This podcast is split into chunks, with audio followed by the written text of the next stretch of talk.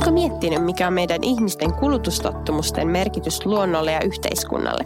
Tässä jaksossa syvennytään tähän aiheeseen, eli puhutaan vastuullisesta kuluttamisesta. Studion on saapunut henkilö, joka on perehtynyt asiaan muun muassa toimittajana, tietokirjailijana sekä somevaikuttajana.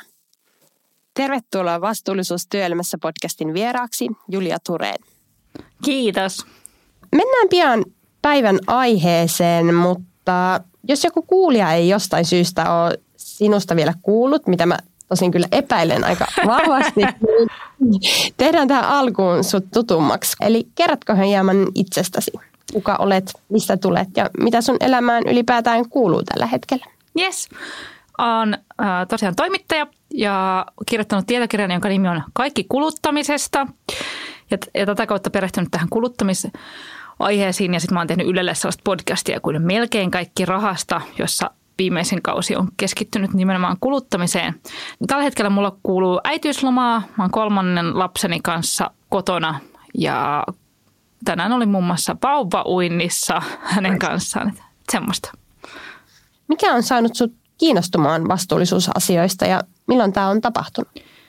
Ensin mä kiinnostuin rahasta ja raha on oikeastaan kiinnostunut mua aina, koska rahaan liittyy raha kertoo siitä, että, mitä me voidaan tehdä elämässämme ja kenellä on paljon rahaa, niin sillä on paljon valtaa ja, ja se rahan lonkerot on ikään kuin kaikkialla. Ja sitten pikkuhiljaa mä jotenkin tajusin, että raha kytkeytyy tosi vahvasti kaikkeen, mikä liittyy vastuullisuuteen ja sillä voidaan tehdä paljon hyviä asioita, mutta sillä voidaan tehdä myös todella paljon huonoja asioita. Ja silloin 2018, kun tuli se IPCC-raportti, niin se jotenkin herätteli mut ja tosi monet ihmiset mun viitekehyksestä siihen, että nyt ollaan menossa niin todella kovaa vauhtia ää, tosi ikävään paikkaan ja sitten iski semmoinen ekaksi semmoinen hillitön ahdistus ja semmoinen ajatus, että, että apua, että mitä tästä oikein tulee, miten me tullaan selviämään. Ja sitten mä tajusin, että, että enhän mäkään voi niin kuin sivuuttaa näitä asioita mun elämässäni. Mä olin sitä ennen kirjoittanut sen sellaisen kirjan kuin Kaikki rahasta, jossa pointti oli vaan semmoinen, että – näin säästätte rahaa. Mutta sitten toi ää, Lappeenrannan yliopistosta mun otti semmoinen Lassi Linnanen yhteyttä. Se on semmoinen ää, ympäristöjohtamisen proffa siellä. Ja sitten se sanoi hyvin, että, että sehän on oikeastaan niin kuin menee käsi kädessä tämä säästäväisyys ja jonkinlainen vastuullisuus, koska jos säästää rahaa, niin yleensä säästää luonnonvaroja ja säästää päästöjä, koska kaikki käytetyt eurot yleensä tuottaa jonkinlaisia päästöjä, niin sitten se, että ei kuluttaisikaan sitä rahaa niin paljon, vaan vaikkapa sijoittaisi ne sellaisiin kohteisiin, mitkä tällä hetkellä epätoivoisesti kaipaavat rahaa, kuten vaikkapa vihreä energiasiirtymä, niin se voisi olla sellaista niin järkevää rahankäyttöä. Ja sitten mä tätä aloin niin mutustella tätä ideaa niiden Lappeenrannan yliopiston tyyppien kanssa – ja sitten äh, sit, sit tuli loput semmoinen niin kirjakokonaisuus, jossa mä aloin miettiä, että no mitä sitten sen tilalle, jos kaikki ei pyörykään tämän kuluttamisen ympärille. Mennään näihin kirjoihin vielä tarkemmin tuonempana, mutta miten nämä vastuullisuusasiat liittyy sun elämään ja työhön tällä hetkellä? Paljonkin. Mä teen siis myös äh, somevaikuttajana duunia ja siellä se koko homma pyörii aivan järjettömän paljon kuluttamisen ympärillä. Et siellä on paljon sellaista niinku ihan vaan, että unboxataan jotain kamaa ja, ja mä en ole itse mitenkään irti siitä, enkä sen yläpuolella, vaan se liittyy vahvasti myös mun elämään ja mulla on koko ajan vähän sellaista niinku pientä painia sen kanssa, että, että niinku paljonko tässä nyt voi esitellä jotain uutta kamaa ja mahdollisimman vähän mä yritän sitä tehdä, koska mä haluaisin niinku, ää, kiinnittää huomioon siihen, että, että elämä pyörii niin kuin muidenkin tärkeämpien asioiden ympärillä.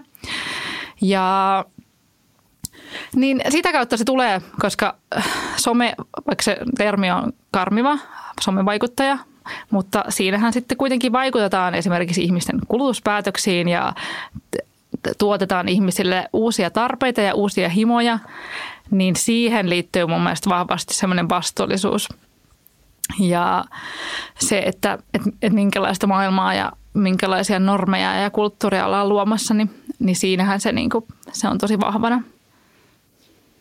No mun on oikeastaan nyt pakko kysyä tästä sometyöstä, että onko sun mielestä some-vaikuttaminen vastuullista? Se on vaikea kysymys. Mä ajattelen firmoista taas silleen, että, että, niin kuin, että firmat on vähän niin kuin ihmisiä, että, että yksikään ei ole täydellisen hyvä tai täydellisen paha, mutta on niin, että jotkut aiheuttavat tähän maailmaan enemmän pahaa kuin toiset ja jotkut ovat vastuullisempia kuin toiset, mutta sitten mennään jo aika syvälle siihen, että pitääkö firmoja olla ylipäänsä olemassa, pitääkö kapitalismi olla olemassa. Nämä on hirveän vaikeita kysymyksiä ja tämä on ihan hirveätä, mutta mä mietin näitä silleen joka päivä. Mä pyörin koko ajan mielessä ja ää, olisi helpompaa, jos ei tarvitsisi ajatella niin paljon.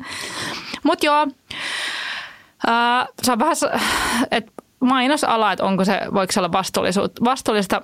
On niin kuin, kyllä mun mielestä siis e, ensimmäiseksi tekisimme sanoa, että ei, että ei se ole mahdollista, mutta kyllä mä ajattelen, että, että onhan sielläkin, että, että ei, ei ole mitään yhtä somevaikuttajaa, vaan se on vaan niin semmoinen alusta, jonka päällä voi tehdä mitä tahansa. Että sieltä voi että kyllähän nykyään somevaikuttajat tällä, juurikin tällä hetkellä, kun me nauhoitetaan tätä, niin on tuolla vaikka eduskunta talon edessä mielenosoitus saamelaisten oikeuksien puolesta, niin sehän on lähtenyt ihan somesta ja somevaikuttajien ansiosta, tai siis saamelaisten some, someaktivistien eli vaikuttajien ää, kynästä se koko homma, että kyllä siellä paljon hyvää tehdään myöskin.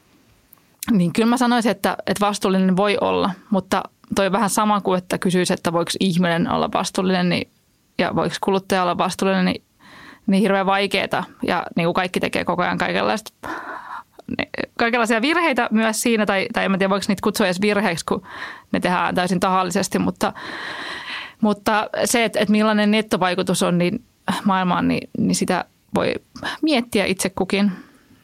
Mm, se on semmoista jatkuvaa tasapainoilua varmastikin tässäkin asiassa. Mm, no sitten tämä vastuullinen kuluttaminen, niin mitä se sun mielestä tarkoittaa?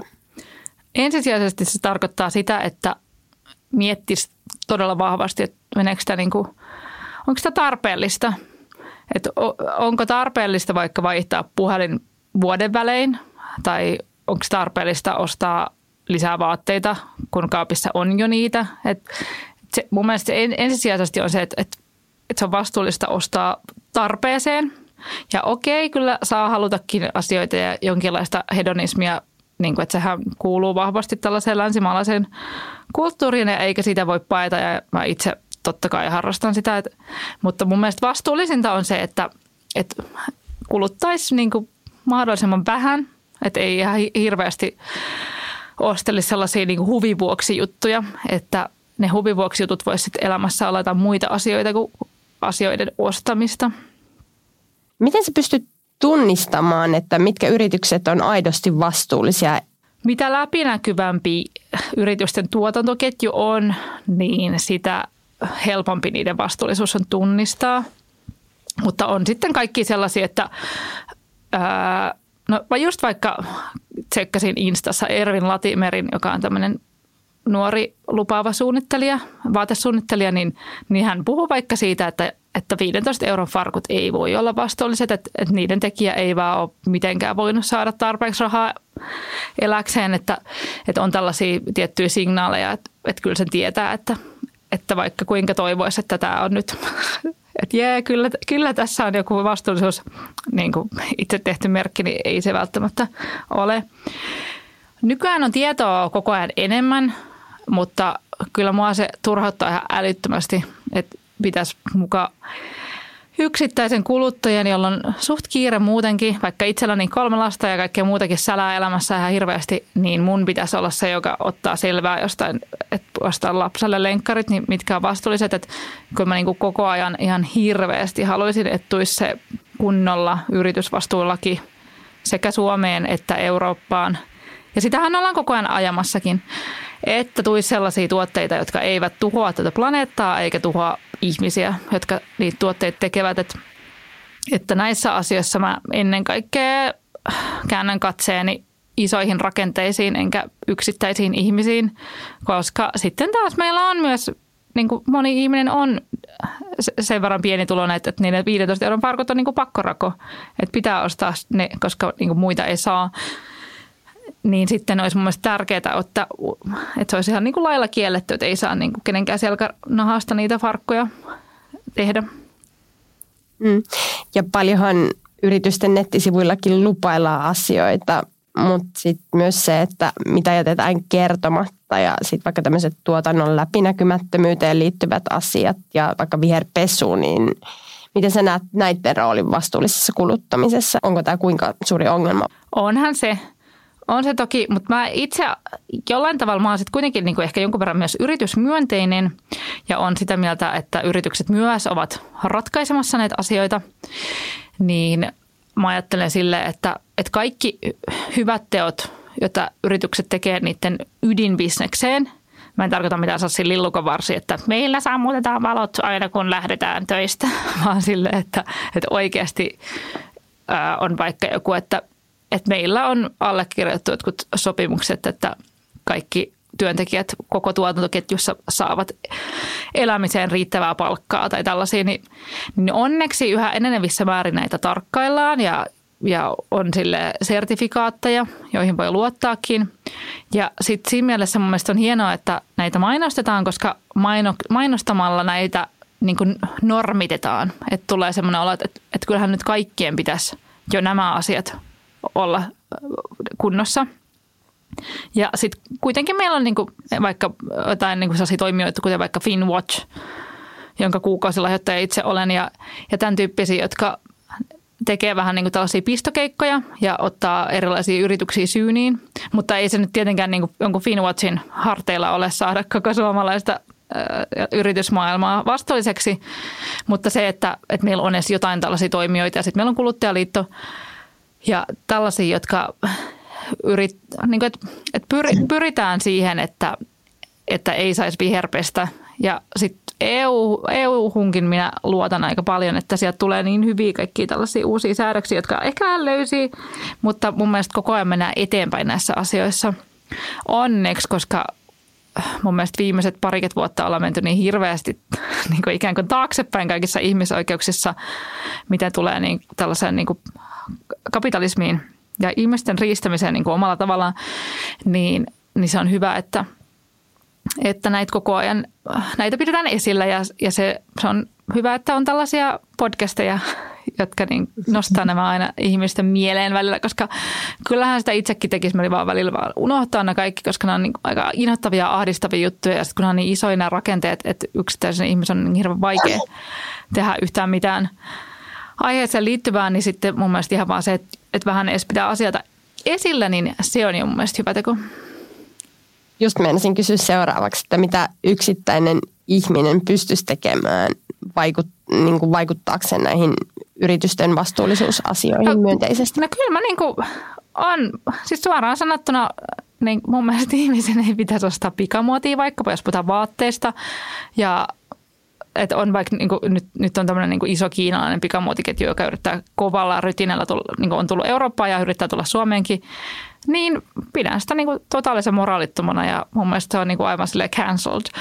Ja sitten on, on kaikkea tällaista, että tai siis mun mielestä ihmisten pitäisi, että on, on heidän itsensä vastuulla, että, että puhelin korjataan eikä uutta osteta välittömästi ja, ja tälleen, että – että kyllä mä on ta- tällaisessa, niin kuin olen myös sitä mieltä, että ihmisen pitää, yksilö on jonkun verran vastuussa siitä, että tällainen iso kulttuurinen muutos, muutos tapahtuisi, koska jos Suomi kerran haluaisi olla 2035 sekä hiilineutraali että kiertotalouden mallimaa, niin kyllä siihen ihmisiäkin tarvitaan, että, että semmoinen kulutuskäyttäytyminen muuttuisi.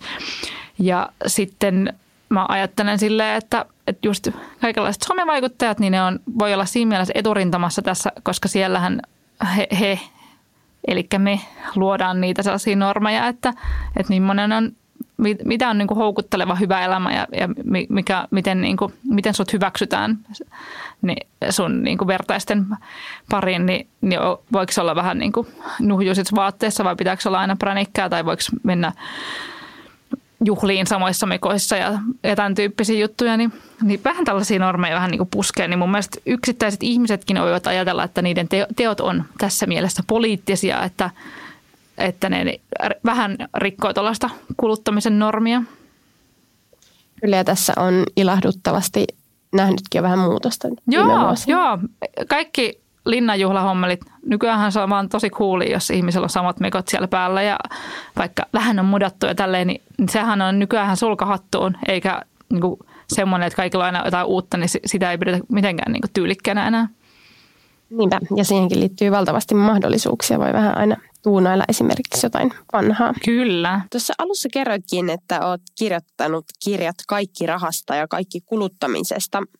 Tässä Kaikki rahassa kirjassa sä kerrot muun muassa unelmien toteuttamisesta, sijoittamisen aloittamisesta, eläkkeeseen varautumisesta. Ja kaikki kuluttamisessa kirjassa kerrot kokemuksiasi paremmasta rahan käytöstä ja avaat asiantuntijahaastatteluiden kautta sekä tutkimustietoon pohjautuen järkeviä rahankäyttökohteita. Kerrotko hieman näiden kirjojen taustoista? Joo.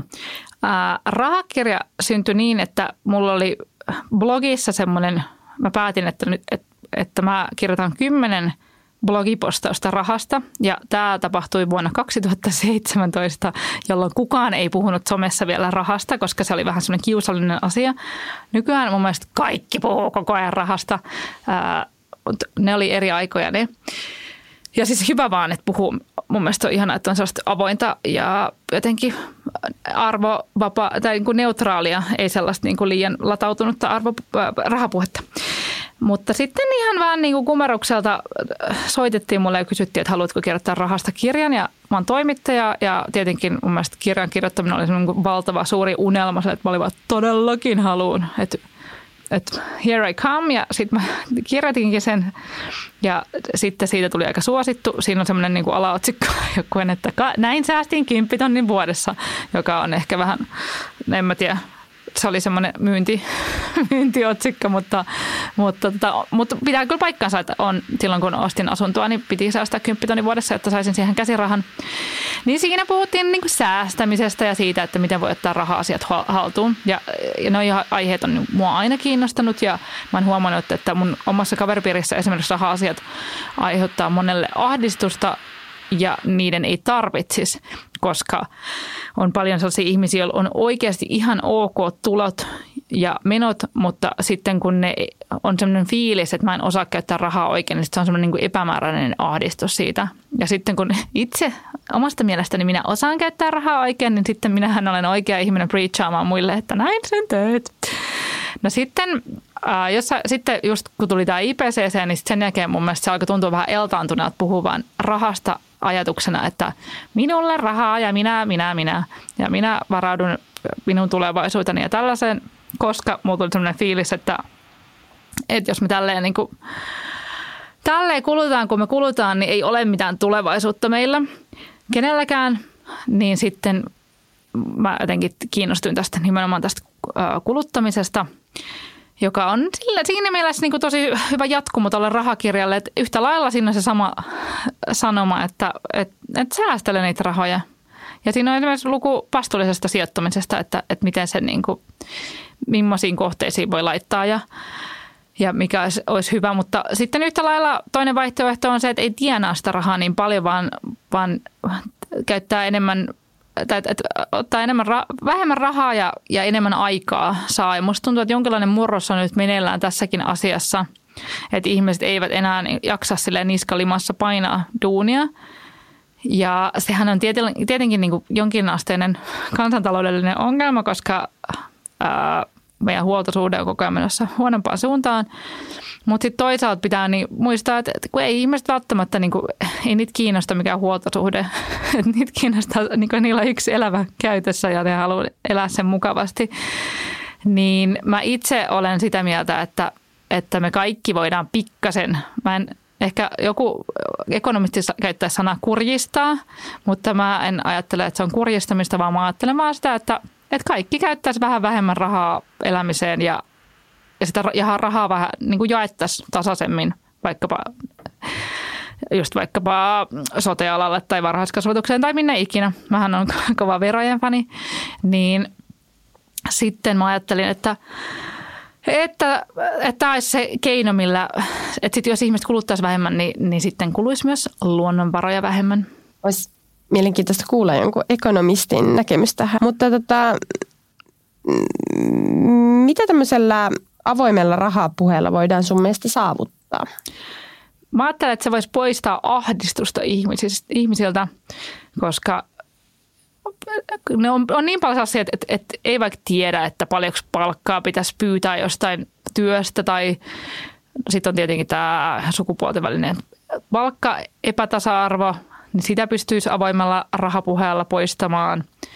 Sitten ihan sellaista, että, että moni ihminen ei osaa käyttää rahaa. Että se on sellainen asia, joka pitää niin opetella – niin sitten jos, sit se on mun tietenkin julmaa, että yleensä ihmiset, joilla on paljon rahaa, niin ne myös osaa käyttää sitä rahaa, niin jos ne ei kerro muille, että by the way, tälle on järkevää, että niin kuin esimerkiksi sijoittaminen, joka voi olla toki kontroversiaali asia ja, ja nyt kun mä tässä puhun, että olkaa ostako, niin sittenhän sehän päätyisi siihen, että firmat menisivät nurin, jos niin kuin liikaa jätettäisiin ostamatta. Joten ei, tämäkään ei ole mikään yksinkertainen asia. Mutta Ää, nyt kun järjestelmä on, mikä on, niin kyllä mä silti uskon siihen vaikkapa siihen sijoittamiseen, koska sillä voidaan saada hyviä isoja innovaatioita ja aikaiseksi. Ja sitten sit se on kuitenkin vähän sellaista kohtuu itsekästä toimintaa, koska siinähän ideana on se, että minä kerrytän itselleni ja omaan tulevaisuuteni sitä rahaa. Niin tarkoitan sitä, että avoimella rahapuheella niin ihmiset niin oppisivat sitä. Että en mä ainakaan joskus nuorana, ei mulla tullut mieleenkään, että se voisi olla niin mulle mahdollista. Mä että se on niin kuin, muiden ihmisten juttu, mutta en, en minä nyt niin kuin sellaiseen ryhdy. Niin sitten tällainen johtaa siihen, että rikkaat rikastuvat ja köyhät pysyvät köyhinä niin sitten myös siihen, että, että kaikki osaisi käyttää sitä rahaa paremmin. Niin esimerkiksi siihen. Ja sitten ja, ja sit mä niin olen myös sitä mieltä, että, että, että ihmisten ystävyydet olisi helpompi, jos rahasta puhuttaisiin ääneen enemmän. Että se on ihan kauheata, jos joku jättää tulematta jonnekin synttäreille tai tapaamisiin tai tällaisiin sen takia vaan, että ei ole rahaa siihen ja ei kehtaa sanoa sitä.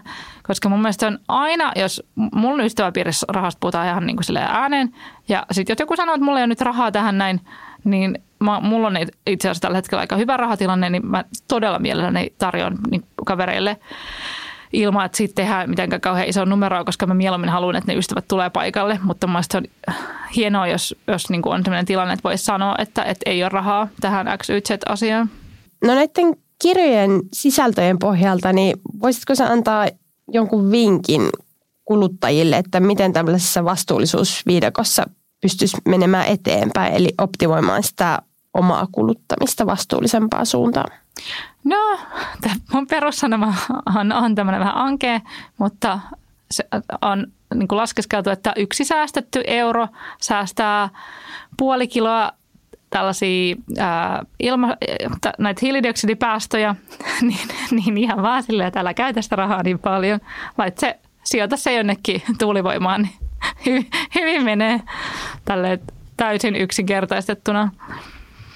No entäs sitten, jos on tämmöinen tilanne edessä, että olisi hankittava esimerkiksi joulu- tai syntymäpäivälahja, niin miten sen voisi tehdä mahdollisimman vastuullisesti?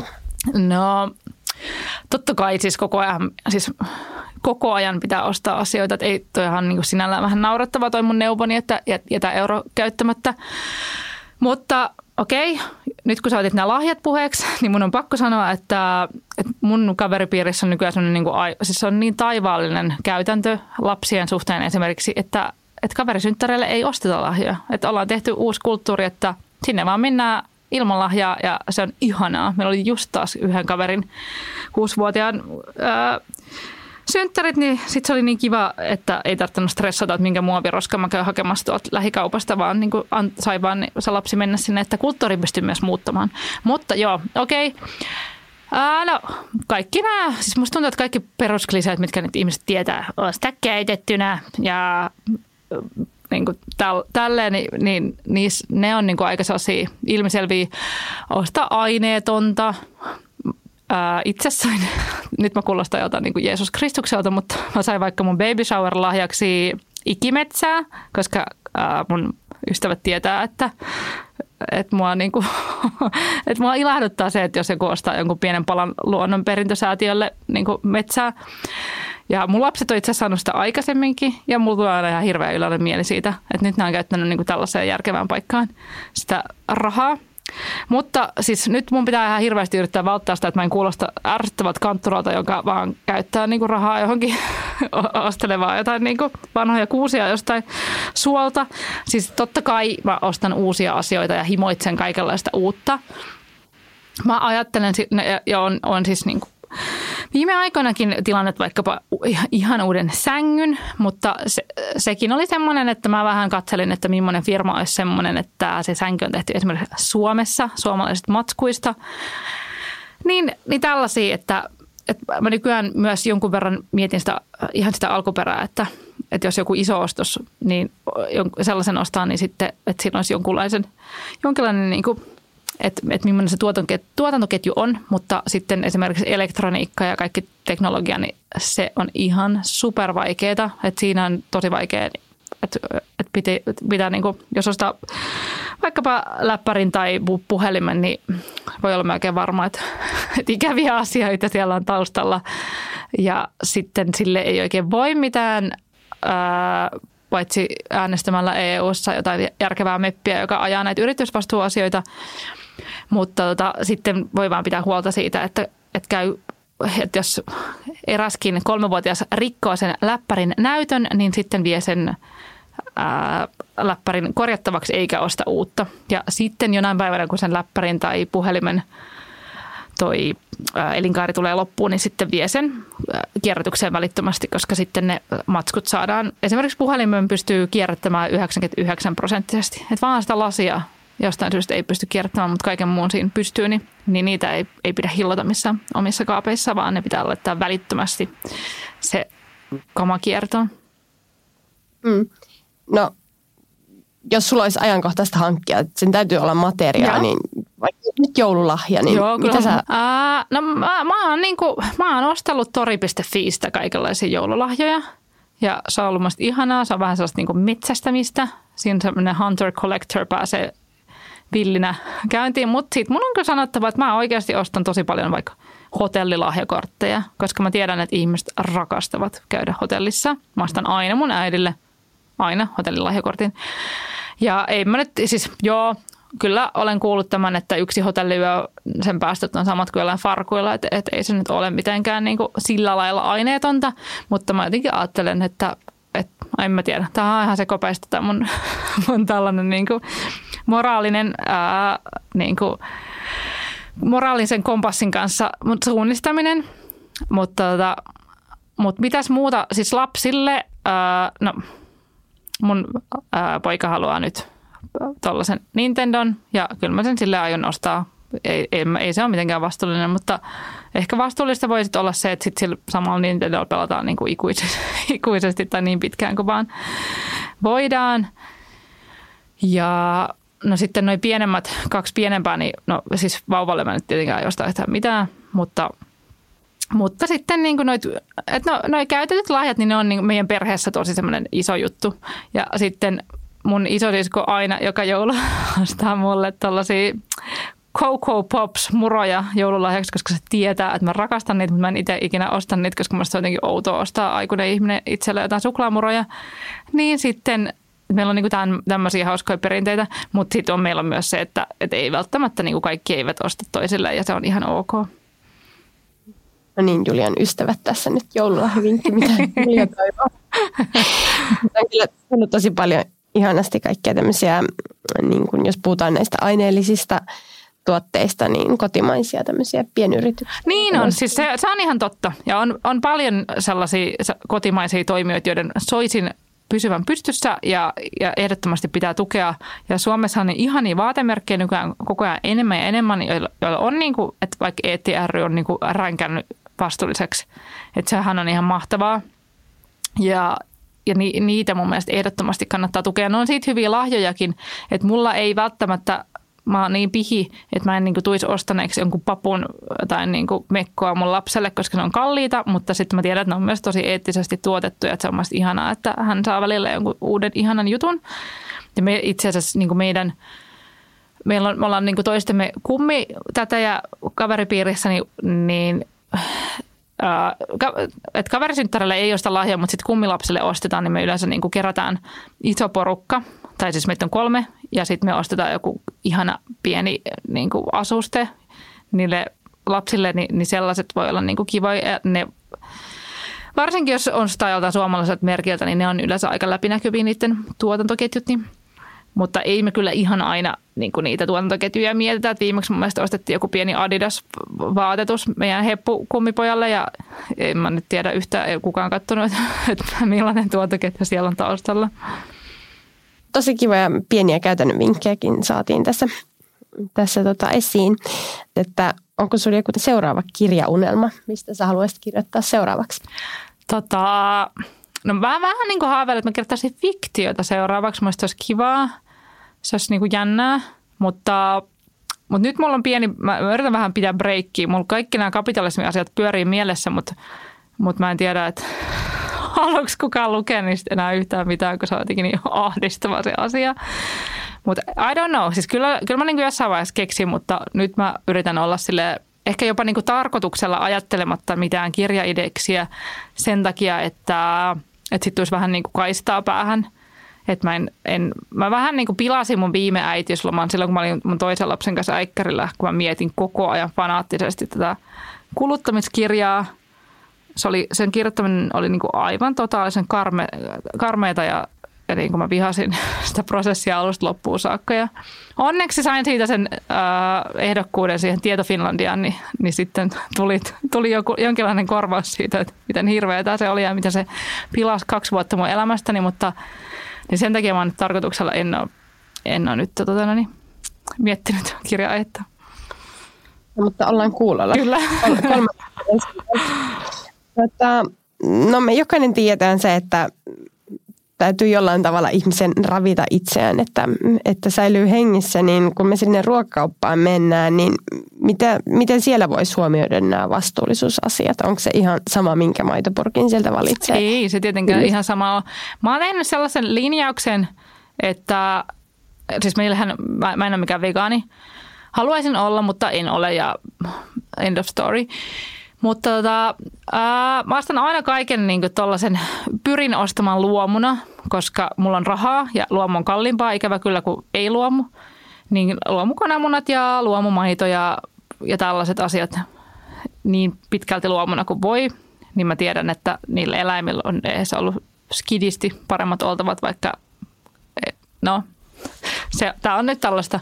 Ja sitten tota, no niin, kyllähän se, että suosis suomalaisia tuotteita, niin olisi, olisi se hyvä asia, että, että nykyään vaikka joskus niin kuin kymmenen vuotta sitten oli silleen, että, että espanjalainen tomaatti, niin eh, hiilijalanjälki oli jopa pienempi kuin suomalaisen, mutta nykyään esimerkiksi Suomessa on tosi paljon kasvihuoneet eh, niin kuin siirtyneet vihreäseen sähköön ja niin kuin ne LED-lamppuihin ja tällaiseen, että se ei ole enää yhtään niin, niin ää, päästöistä kuin aikaisemmin.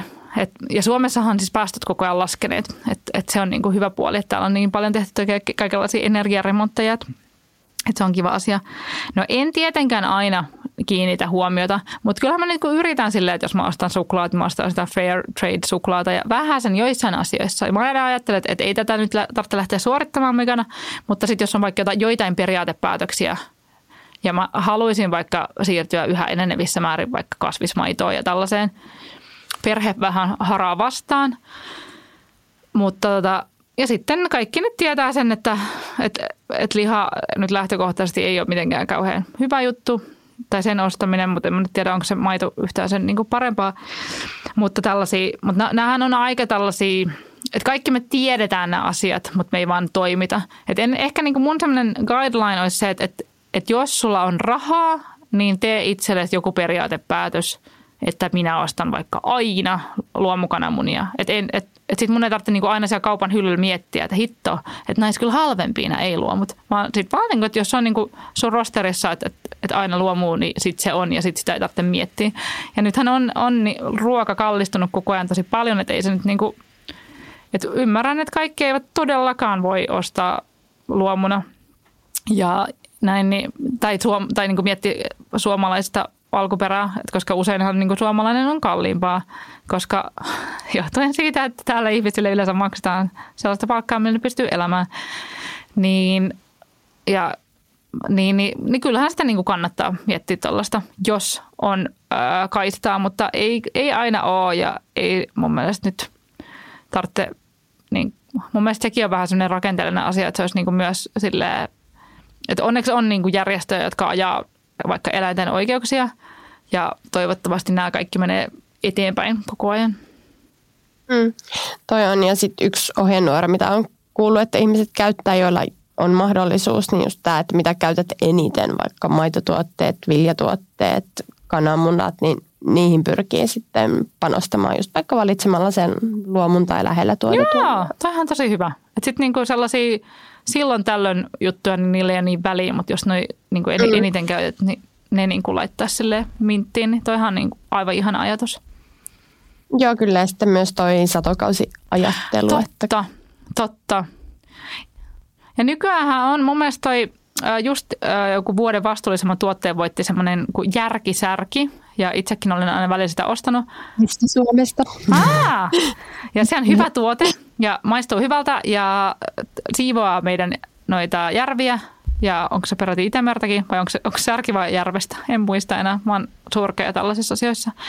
Niin se on, se purkki maksaa viimeksi mun mielestä joku 6 euroa, kun taas jonkun tonnikalapurkin sai sellainen 50 sentillä, mutta silti minulla on mä, niin itse mä oon käynyt yhden mun kaverin kanssa tällaista väittelyä siitä, että jos ihmisellä on rahaa paljon, niin onko se niin kuin, että onko se eettisesti, onko se hänellä moraalinen velvoite ostaa vastuullisempaa. Ja, ja hän on sitä mieltä, että ei, että, että se, että jos on paljon rahaa, niin ei se ole mikään semmoinen, niin kuin, että sun pitäisi olla yhtään sen vastuullisempi kuin sellaisen, kenellä ei ole. Että rahaa ei ole, että paljon tienaaminen ei ole mikään ikään kuin rangaistava teko. Ja sitten mä oon taas sitä mieltä, että että et on, koska sitten jos ihminen on niin satumaisen hyvässä tilanteessa, että on sille rahaa vähän niin kuin ekstra, niin sitten mun mielestä, että kuka muu muka, näin cheekkiä lainaten, niin pitäisi näitä hyviä yrityksiä pystyssä kuin ne, joilla on varaa maksaa.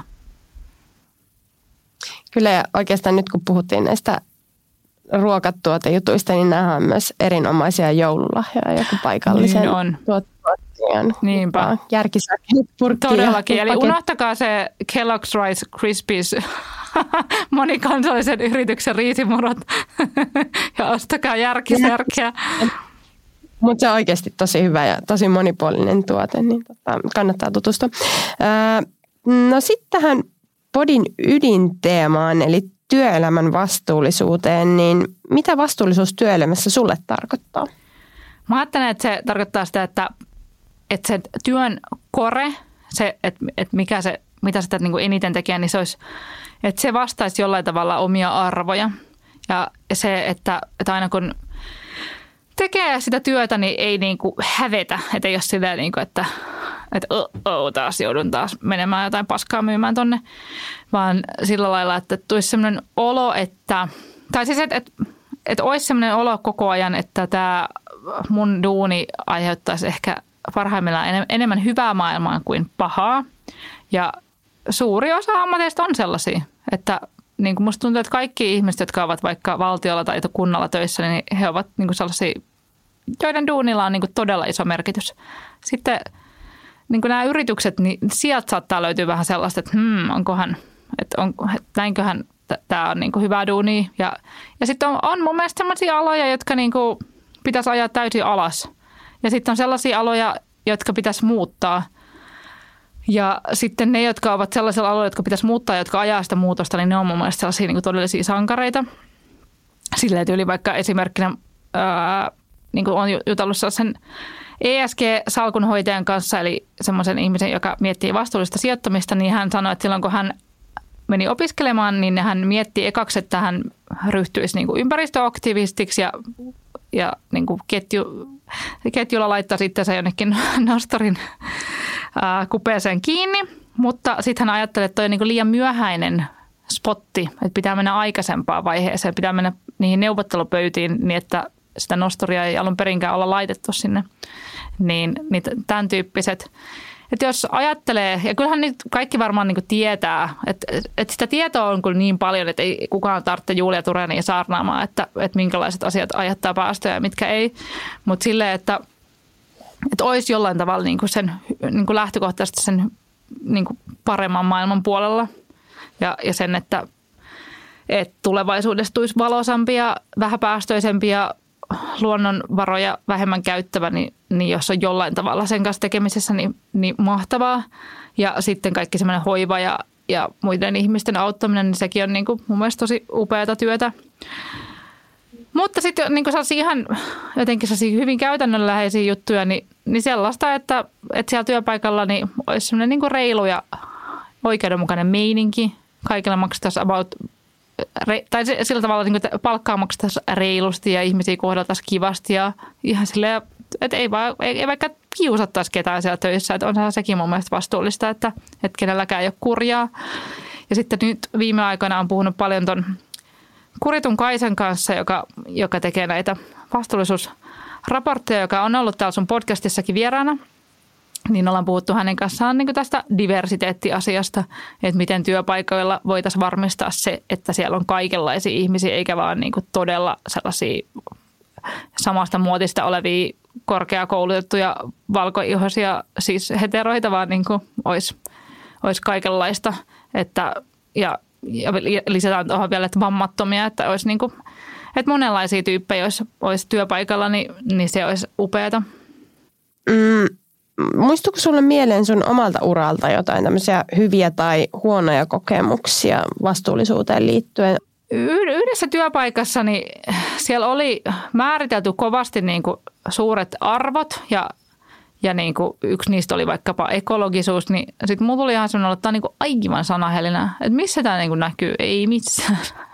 niin, niin, niin, se, että, että tulisi sellainen olo, että, että jos puhutaan arvoista, niin sitten hyvin konkreettisesti kerrottaisiin, että miten tämä näkyy, niin, niin se on mun mielestä sellaista vastuullisuutta. Että siellä vaikka niin kuin, musta tuntuu, että siellä oli ihmisiä, jotka printtasi internetin joka päivä. Että niin kuin, että kaikki asiat piti printata, että mitä ei voinut koskaan lukea näytöltä ja tämän tyyppisiä juttuja. Siis tämä nyt on niin kuin mini, mini-esimerkki, mutta se, että, että, että ehkä vähän puita tarvitsisi kaataa vähemmän, jos, jos sitä paperia kuluisi vähemmän. Ja äh, mutta on sitten niin kuin paljon sellaisia, että vaikka Ylelle teen paljon, niin siellä ihan hirveästi mietitään sitä, että millaista representaatiota annetaan. Ja että pääseekö nyt kaikenlaiset vähemmistöstä ääneen, niin mun mielestä se on hirveän vastuullista duunia. Ja että, että tunnistavatko kaikenlaiset erilaiset ryhmät itsensä näistä jutuista. Ja aina ei onnistuta todellakaan. Ja se on hirveän vaikeaa. Välillä on silleen, että, että että se on niin helppo aina niin kuin mennä ja haastatella niitä vanhoja perusjamppoja, joita on aikaisemminkin haastellut, kuin etsiä jotain uusia tyyppejä, jotka voisivat ehkä sanoa jotain uutta kiinnostavaa. Mutta sitten vaan vaikkapa minä toimittajan, niin se on mun tehtäväni sitten yrittää vähän käännellä kiviä ja löytää niitä tyyppejä. Mm, kyllä. Luodaan katse vielä tulevaisuuteen, niin mitä ajatuksia tulevaisuuden työelämä ja tämä vastuullisuusnäkökulma sussa herättää, että mihin suuntaan toivot kehityksen kulkeva, jos mietitään vaikka työaikaa tai työpaikkaa tai ylipäätään tapaa tehdä työtä? Musta tuntuu, että vastuullisuus koko ajan ää, tulee enemmän itsestäänselvyydeksi ja se, että mitkä asiat on vastuullisia, niin se, vastuullisia, niin se kiristyy koko ajan. Mutta sitten on niinku tällaisia asioita, niin kuin just vaikka eilen keskustelin mun ystävän kanssa, joka on Helsingin yliopistolla töissä ja siellä se valitteli sitä, että se on niin kuin, tuntuu hänen mielestään niin kuin typerältä, että siellä vaikkapa ei voi tehdä etätöitä ulkomailla sen takia, että niillä on tietokoneessa joku outo tietoturva-asia. Että, että tietoturva loppuu niin kuin Suomen rajoihin, niin sitten tämä tarkoittaa sitä, että, että ihminen ei voi maata pitkin matkustaa jonnekin. Että, että, ei, että hän voisit junassa niin kivasti niin kuin mennä vaikka jonnekin Espanjaan ja tehdä samalla töitä siellä junassa ja, ja perillä, mikä johtaa sitten siihen, että on pakko vaikka lentää viikonlopuksi sinne hauskuuttelemaan, kun ei voi tehdä töitä. Ja tämmöisiä, niin kuin, että koko ajan musta tuntuu, että tällaisia käytäntöjä niin kuin tajutaan, että tämähän on vähän surkea käytäntö, että voisiko tämä muuttua, että jos tämmöinen asia, tätä vähän modattaisi, niin tästä asiasta olisi parempi. Et mun mielestä vaikka nämä etätyöhommat, niin nämä on niin kuin se, että sun ei ole nyt tarvinnut tulla sieltä Jyväskylästä Helsinkiin nauhoituksiin tai mun sinne, niin mä en usko, että se näkyy niin kuin missään laadussa mitenkään, vaan se, että – että niin kuin käytännöt muuttuu koko ajan niin kuin järkevämmiksi ja niin kuin tämäkin on päästetö, päästöttömämpää, että, että ei tarvitse vaikka jollain autolla ajella. Varmaan ehkä oltaisiin junalla menty, mutta, mutta ylipäänsä niin kuin, että siihen olisi sitten mennyt aikaa. Se on just näin. Mikä on sun mielestä koulutuksen rooli vastuullisuusosaamisen kehittämisessä? Sehän on ihan älyttömän tärkeä juttu – ja onneksi koko ajan nyt on, Insta, Insta mainostaa mulle koko ajan jotain vastuullisuuskoulutusohjelmia, mikä on ihanaa. Niin niitä on koko ajan tullut. Joo, hyvä, joo. Mä en tiedä, johtuuko se siitä, että me ollaan niin lähetetty sähköpostia toisellemme vai että mikä algoritmi on niin kuin mut löytänyt. Mutta tota, mutta enköhän mäkin varmaan jossain vaiheessa jonkun sellaisen, niin kuin, sellaiseen mene, koska aina pitää sitten jossain vaiheessa miettiä joku uusi ura itselleen. Mutta tota, musta tuntuu, että, että tärkeintä on niin tunnistaa, että minkälaista osaamista tarvitaan.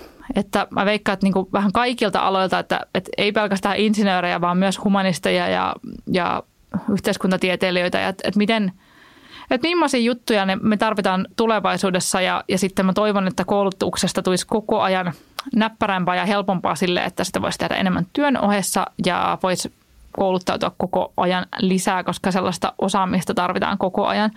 Koska tuottavuus ja se, että paljonko on kouluttautunut, ne menee aika lailla käsikädessä, niin sitten kun, varsinkin kun Suomessa väki vähenee ja pidot ei parane, niin sitten ihmiset olisivat koulutetumpia, niin sitten he olisivat myös tuottavampia, koska sitten kun ajattelee jotain robotisaatiota, niin kyllä niin kuin monet ihmiset tullaan niin kuin korvaamaan.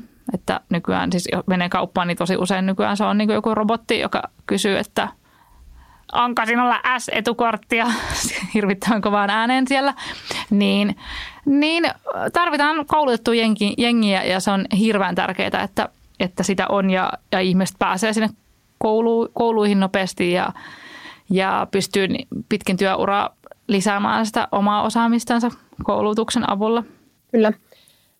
No tähän loppuun viimeiseksi ajatukseksi, niin kertoisitko oman vinkkisi vastuulliseen työelämään? No, pitäisi yrittää olla mahdollisimman mukava toisille ja, ja planeetalle, niin se olisi tosi vastuullista. Suuret kiitokset Julia vierailusta ja kaikkea parasta tulevaa. Kiitos, samoin.